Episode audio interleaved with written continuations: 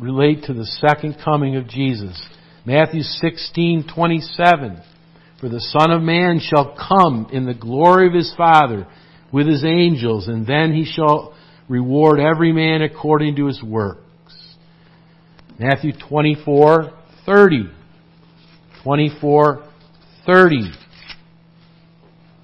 And then shall appear the sign of the Son of Man in heaven and then shall all the tribes of the earth mourn, and, and they shall see the Son of Man coming in the clouds of heaven with power and great glory. Verse 31. And he shall send his angels with a great sound of a trumpet, and they shall gather together his elect from the four winds, from one end of heaven to the other.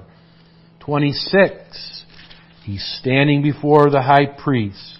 26:64 Jesus saith unto him, Thou hast said that I am the Son of God.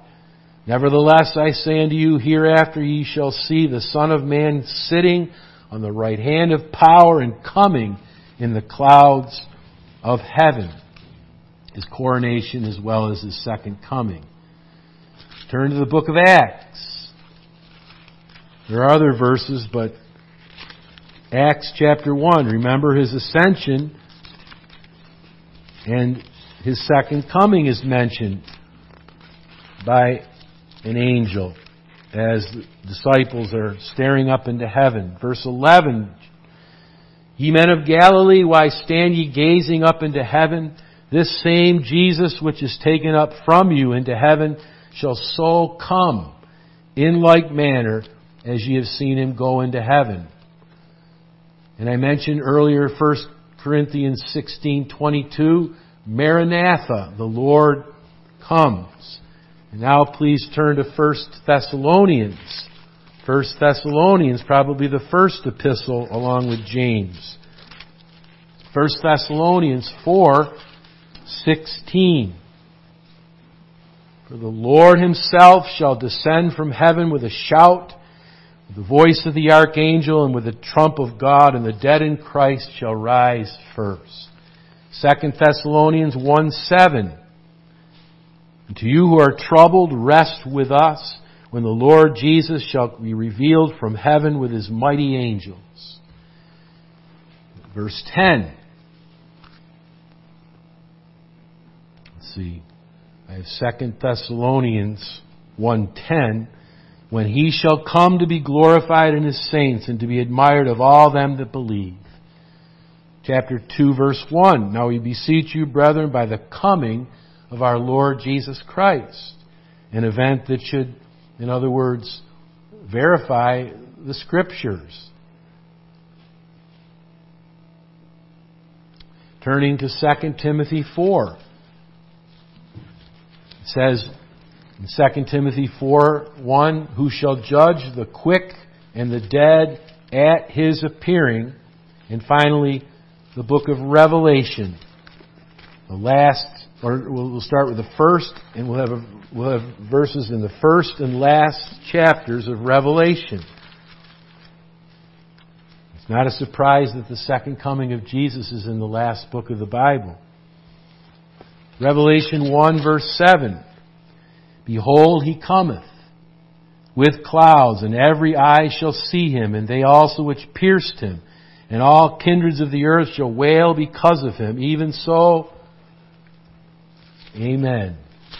And then the last chapter, 22, verse 12. The last chapter of the Bible. Behold, I come quickly and my reward is with me to give every man according as his work shall be. And is it the, the penultimate verse of the Bible? Almost the very end. The very end is his benediction, but look at verse 20. He which testifieth these things saith, Surely I come quickly. Amen. Even so, wait, Lord Jesus. Wait until I get my ducks in a row, wait until I fulfill my bucket list. Even so, come, Lord Jesus. That should be a prayer, shouldn't it? not just a profession. When's the last time we prayed for Jesus to come back again? I just prayed it. That's, but before that, I can't remember. Let us pray more often. I think if we thought more often on the second coming of Jesus, that we might live more in preparation for that. Well, just reading these passages indicate the the um, plethora is that the word plethora of verses in the Bible about the second coming of Jesus. It is not a minor doctrine. It is not found in just a few verses of the Bible.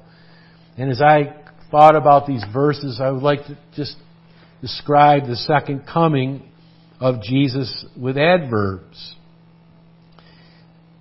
First of all, it's secondly. The second coming of Jesus is not his third coming.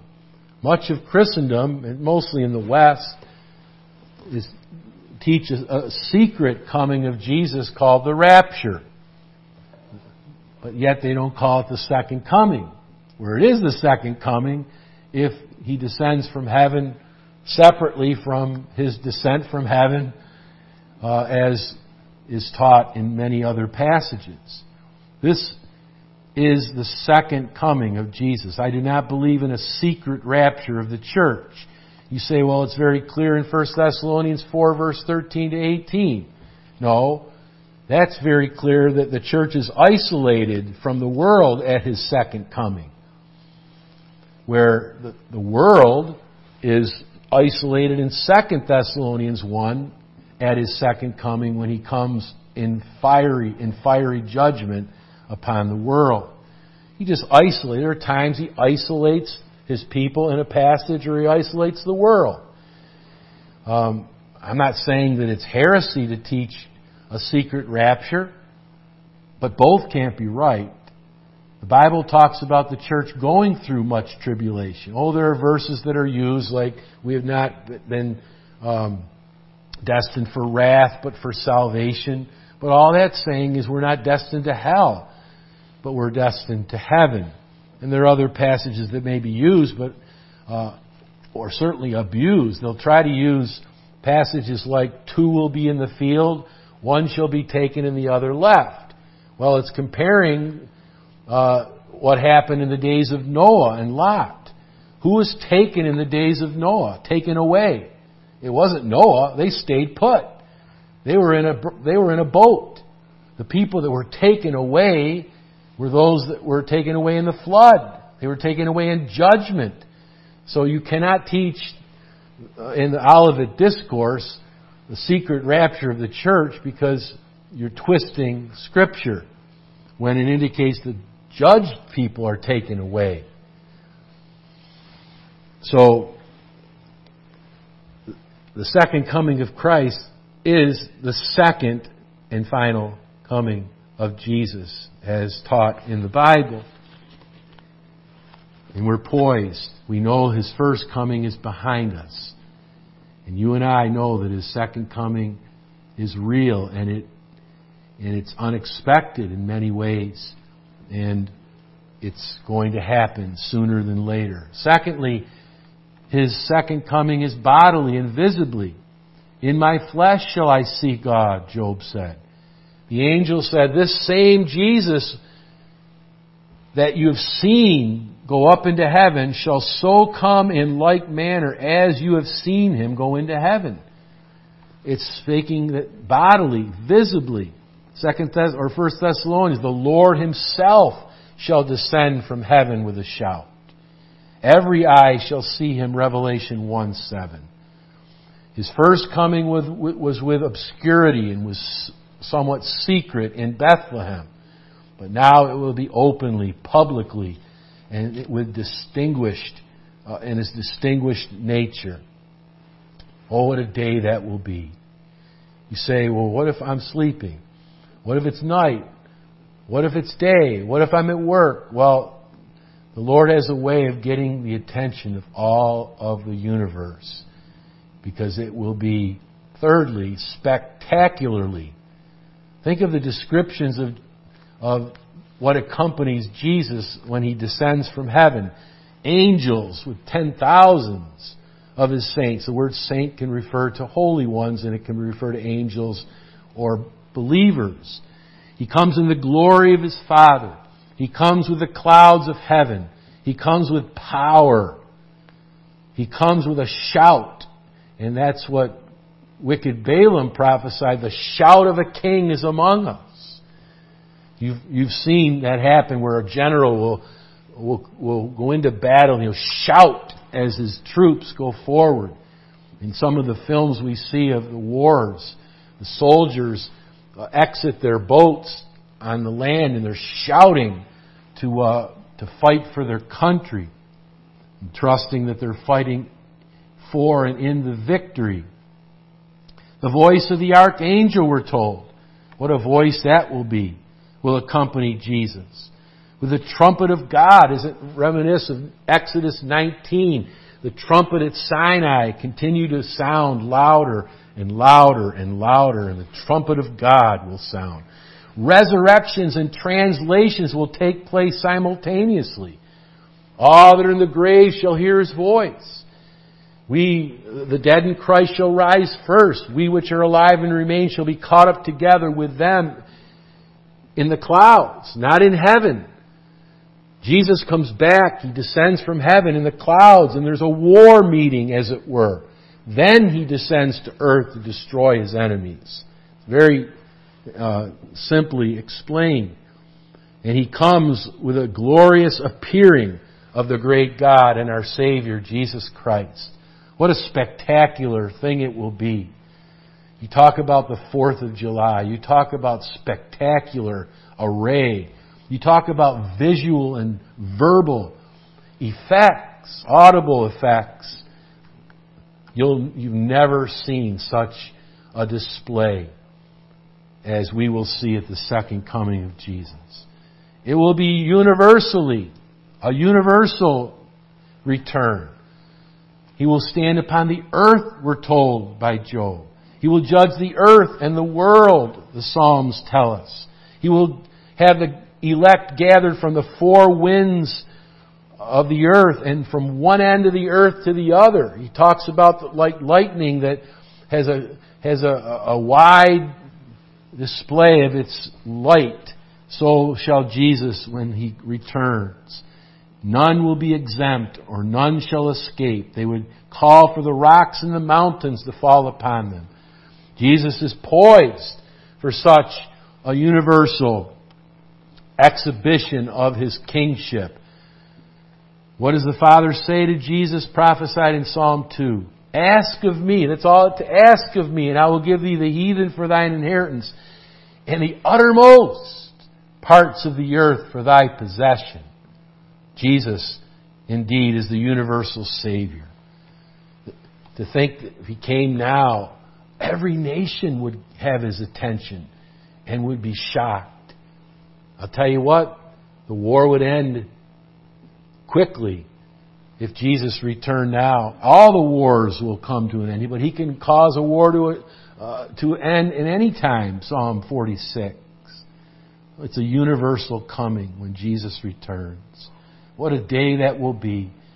And he will usher in the truth that the glory of the Lord shall cover the earth as the waters cover the sea. Oh, how timely and savingly shall it be. We're told in Revelation 20 that it's a time when the camp of the saints are surrounded by the wicked.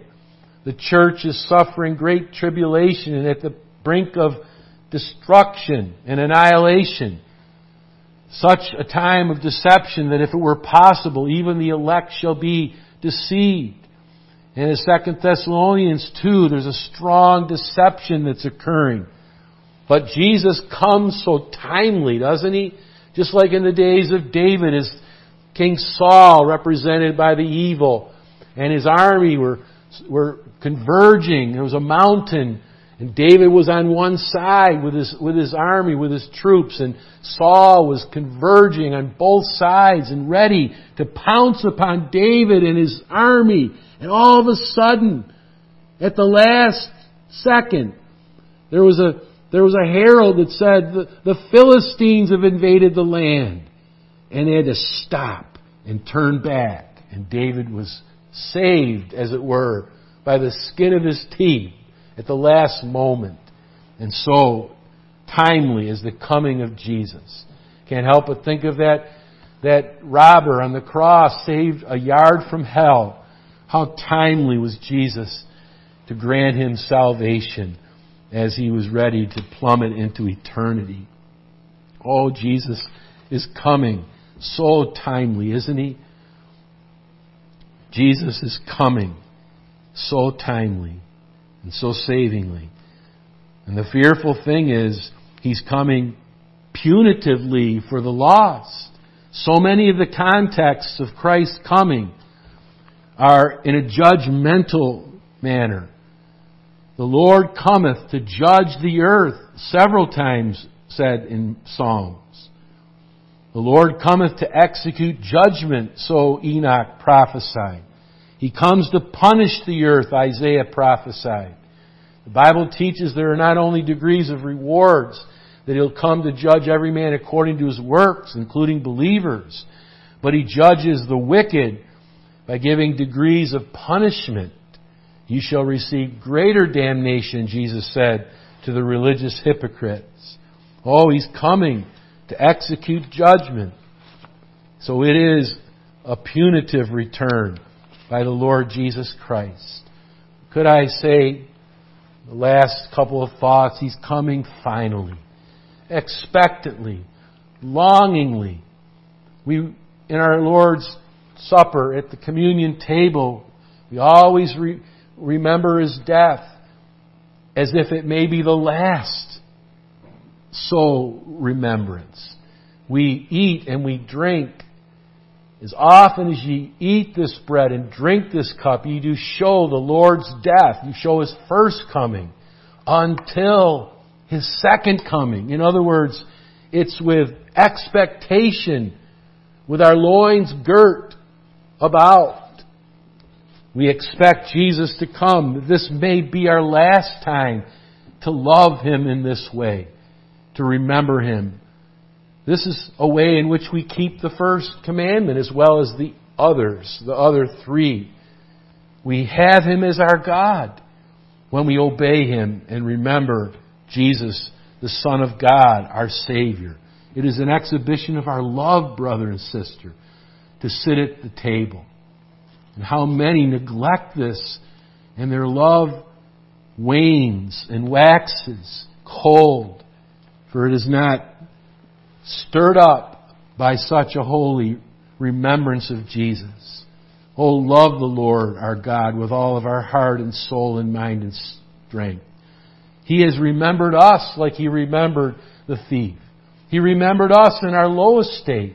He remembered us as sinners, deserving His wrath. How can we forget Him in our highest state, in being saved and delivered from so great a death. How ungrateful to neglect the communion table. We love Him and we're possibly eating and drinking for the last time before we see Him face to face. I want to be caught loving Jesus, not unloving Him. Until He comes, we have hope at the Lord's table. Our faith is not yet sight. The day's coming where the pictures will be replaced by the presence.